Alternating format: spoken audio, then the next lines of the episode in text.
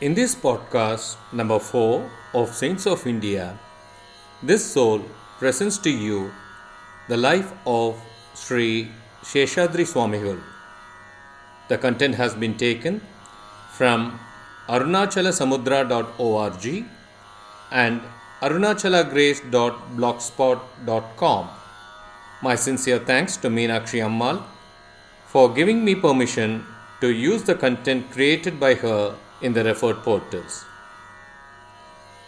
Sri Seshadri Swamigal. There is a part in South India called Tonde Mandalam with its capital of Kanchipuram, Tamil Nadu. In ancient times, at Kanchipuram, Sri Adi Sankaracharya established the cult of Sri Vidya for the welfare of the world. In this connection, he went to central India and brought about 30 families of Devi Bhaktas to Kanchipuram. These families were called Kamakoti Vamsa and spread the Srividya cult throughout India. Every one of the Kamakoti family was like a rishi. In 1790, Kamakoti Sastri was born into one of these families. Even though he had a daughter, he also adopted one of his brother's daughters, a girl named Maragadam. At the appropriate time, Kamakoti Sastri started to search for a husband for this beautiful, learned girl and selected Vardarajar, one of his own students. Although the couple had good health and abundant wealth, they were sad as they were childless. Finally, one day, heeding the prayers of the pious family, the goddess Sri Kamakshi gave a dream to the daughter's adoptive father, Kamakoti Sastrigal. In due course, on January 22, 1870, a child was born. People roundabout said the radiant child was an ornament of Sri Kamakshi Devi, a pet child of the goddess, and born because of the parents' tapas. Even from his earliest years, the child Sheshadri would perform pujas, sing prayers with concentrated devotion, sit in meditation, and go off into spontaneous trances. He was neither interested in games nor displayed negative characteristics. Everyone regarded the boy as a divine child. It was about this time an incident occurred that thereafter gave Sheshadri his nickname Golden Hand. One day, four year old Sheshadri and his mother stopped at a shop full of bronze castings of the gods. While at the shop, the young lad picked up a statue of Krishna and asked his mother to buy it so he could perform Krishna Puja. The trader, thinking that the radiant child himself resembled the Lord Krishna, gave the idol and refused payment. The next day, the trader proclaimed the boy to be most lucky as the whole consignment of thousand statues had been sold in one day. News of the incident spread quickly News of the incident spread quickly through the town, and from that moment, from that moment, from that moment on, the young boy was known as the one with golden hand. In his fifth year, young Seshadri was initiated at an auspicious ceremony attended by many scholars, and on the same day started to attend Patashala in Kanchi. Quickly, superhuman intellect and memory and exhibited extraordinary debating skills. In this way, years went by until the time Sri Seshadri reached his 14th year and his father Sri Vardarajar died unexpectedly. Kamakoti Sastrigal arrived to pacify the bereaved family and took them to live at Varur. It was there that Swamiji completed his education and mastered various texts in Sanskrit and Tamil the whole Vedanta with three primary texts Gita, Upanishads, and Brahma Sutras, besides Vedas, Nyaya, and Vyakarna. He had also mastered music and astrology. With his education now complete, Sheshadri's mother, the pious widow Maragadam, tried to arrange a marriage between her 17 year old son and the daughter of a relative but when it was discovered that he was destined to become a sannyasi and yogi, the marriage plans were swiftly cancelled. His mother, becoming more self absorbed, started to lose interest in worldly affairs and became increasingly weak, ignoring food and medical treatment. One day, she called her son to her and predicted her death for the next day and arranged for him to attend. The following day, at her bed, she called a child to her and repeated a sloka from Adi Shankara's Bhajagovindam. Then, together, they sang the song Amba Sive, after which, keeping her hand on his chest, she called out Arunachala, Arunachala, Arunachala, and laid herself on his lap and died. After both his parents had passed away, Sheshadri's uncle gladly took charge of Sheshadri and the younger brother Narsimha Josier. In his room, Sheshadri did numerous pujas and continuous japa to pictures of Sri Kamakshi, Lord Ram, and to one of his own drawings of Arunachala Hill. He would lock himself up in his room at 5 in the morning and refused to come out before noon. He regularly fasted and could often be heard shouting Arunachala Shonadrinatha or reciting Vedic hymns late at night. His uncle and aunt were frightened by his strange worship and begged him to stop, but Seshadri would not listen. At the age of 19, he met Sri Balaji Swamigal, a wandering saint from North India who gave Sheshadri sannyas and instructed him in the Mahavakyas. This was the only guru and formal Diksha Sheshadri is known to have had. Shortly after Sheshadri started to travel to various spots in Tamil Nadu, eventually ending up at Tiruvannamalai. He arrived at Arunachala at the age of 19 years old and did not live for the next 40 years till 1929, the year he attained Mahasamadhi. When he first arrived at Arunachala, his uncle and brother Narsimha Josier came to see him. Both were overwhelmed with grief on seeing him in rags with matted hair and a thin, dirty body. They entreated him to return home immediately, but Swamiji refused to leave. Seshadri Swamigal would meditate at Draupadi Amman Koil and Isanian Mutt and in the corridor surrounding the inner sanctorum at the Durgai Amman temple and he would also do tapas at Kambathu Ilayanar, Pathala Lingam, and Arunachala Yogeshwarar Mandapam.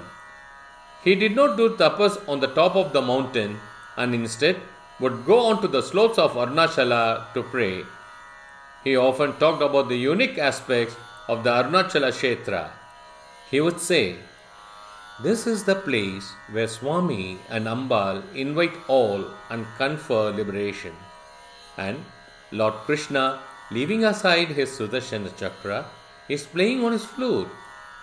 On hearing it, Lord Shiva, who is inside the mountain, comes out and dances. Seshadri Swami moved about Tiruvannamalai for 40 years, an ascetic with a total disregard for either name or form.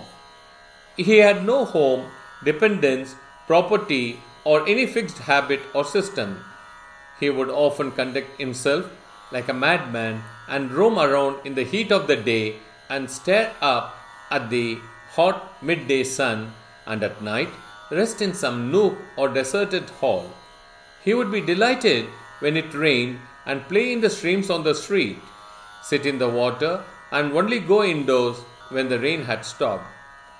His acts were dramatic and deeply impressive. He would avoid rich food from wealthy persons but beg for cold gruel at a poor man's house or share food with beggars or leftovers on a banana leaf with a dog. Sometimes he would take no food at all and on other occasions consume enough for 10 people. He would eat and drink like one swallowing medicine or one being forcibly fed. Although he did not accept money he would sometimes receive expensive clothes but immediately transfer them to a poor person or tear the clothes into pieces and garland the tail and horns of a calf. If he was given plain new clothes, within a couple of hours they would reach the state of his original clothes. He wore only a dhoti which would cover his toes and another piece of cloth swathed over his back and shoulders. He would squat anywhere, regardless whether it was slush, dirt, or refuse. When sitting, it was always in his favorite swastika asana. Swamiji was handsome, of medium height, and fair countenance. His hair hung in short ringlets to the nape of his neck. His voice was soft, and his smile was as sweet and sunny as a child. His body would not be at rest for a moment. Even when sitting, he would catch something, put it down, lift it, and then repeat it all over again a hundred times. He walked fast, and those following had to run to keep up with him. No sound emanated from his walking or running. It was as if his body was light like a ball. He would seldom bathe, but occasionally pour a pint of oil on himself and roam in the streets with oil still glistening on his head. If he allowed himself to be shaved, he would often stop it abruptly with half of his face or head unshaved and appear in public with equanimity and total disregard for public opinion.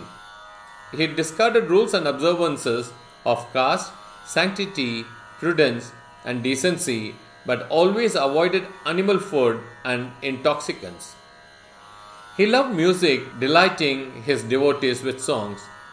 If one asked, he would break forth into melodious song, often drumming rhythms on nearby surfaces. Sometimes he would place his hands on his hips and dance. He was often taken to be a lunatic and at times purposely simulated madness. It was difficult to explain his gentle behavior and impossible to account for the course of his conduct. He was always original and free, an ascetic who maintained a thorough control of his mind, mind and senses up to the end of his life. He was always playing pranks. Suddenly, he would laugh without stopping, and those who witnessed his fun would be reduced to hilarity. Swamiji utilized a strange manner of speech to ward off crowds building up around him. He would go on speaking very fast, without any respite, and with no end or meaning. Sometimes, sometimes, if someone spoke to him, he would reply in Sanskrit, not caring if he was understood or not. He was a tapasvi of a very high order. One result of the mantras and sadhanas he pract- and sadhanas he practiced from his earliest years was the development of various siddhis and psychic powers. He would he would tell about the past and the future and read minds with ease. With this power, he fulfilled the desires of people by showing visions they wanted to see, both in dreams and while being awake. His miraculous touch is said to have cured many of those who came to him with devotion. Often, when people saw him in the streets, they would prostrate before him and he would get near to enable them to touch his feet. But he would never allow bad characters to touch his feet. He would run away, and if they forced themselves on him, he would abuse them or even pelt them with stones. Seeing this, many people did not go near him. But when he knew about the good qualities of a person, he would himself catch their hands and play. He would joke and run with young children. He never distinguished between males and females and sometimes would put his arms around the neck of a girl and walk along with her and lie down in the street with his head in her lap. Swamiji's interaction with the world was very strange. A person couldn't take advantage of previous proximity, every moment was a new moment. People loved him, but some fearing they might be beaten were frightened to come close. Generally, he would not call people by name, ask them how they were doing, suggest they come or question why a person did not come. He would neither talk sarcastically nor show intimacy on account of a past connection. Sri Seshadri Swami had deep devotion to God, especially in the form of the goddess Kamakshi, Lord Ram, and Arunachala.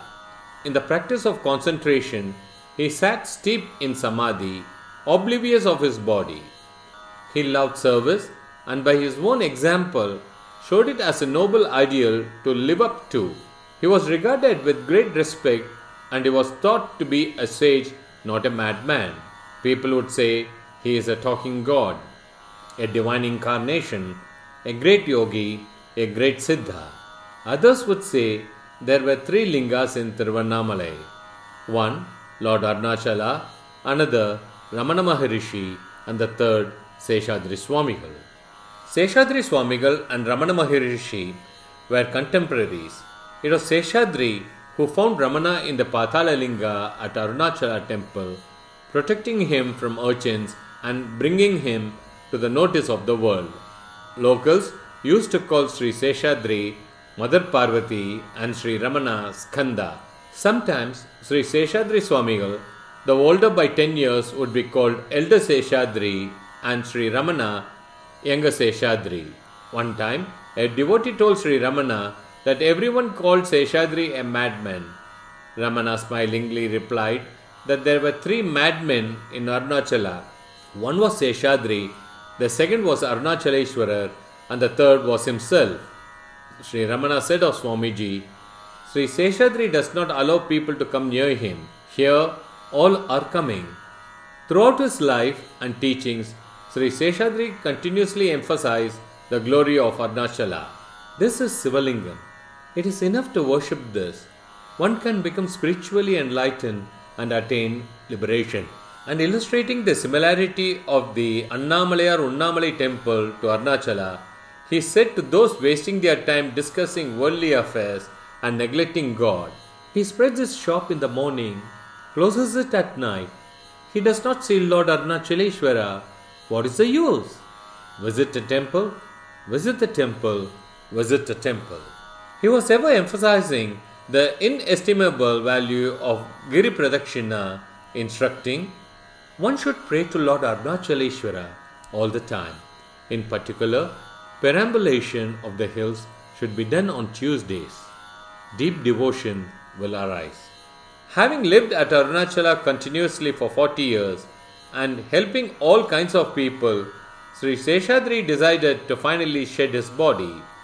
One day, in 1928, during the month of Kartigai, he asked a devotee, Shall I build a new house and go away? Meaning, I have completed my task, shall I now depart? At first, the devotee thought the question a prank, but finally, after many days and constant repetition of the question, she answered that he should construct a new house and practice yoga.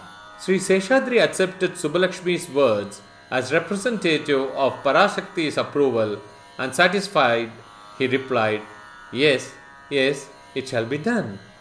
Some days later, his devotees, who wanted to photograph him, gave him an oil bath and then bathed, dressed, scented, garlanded, and photographed him.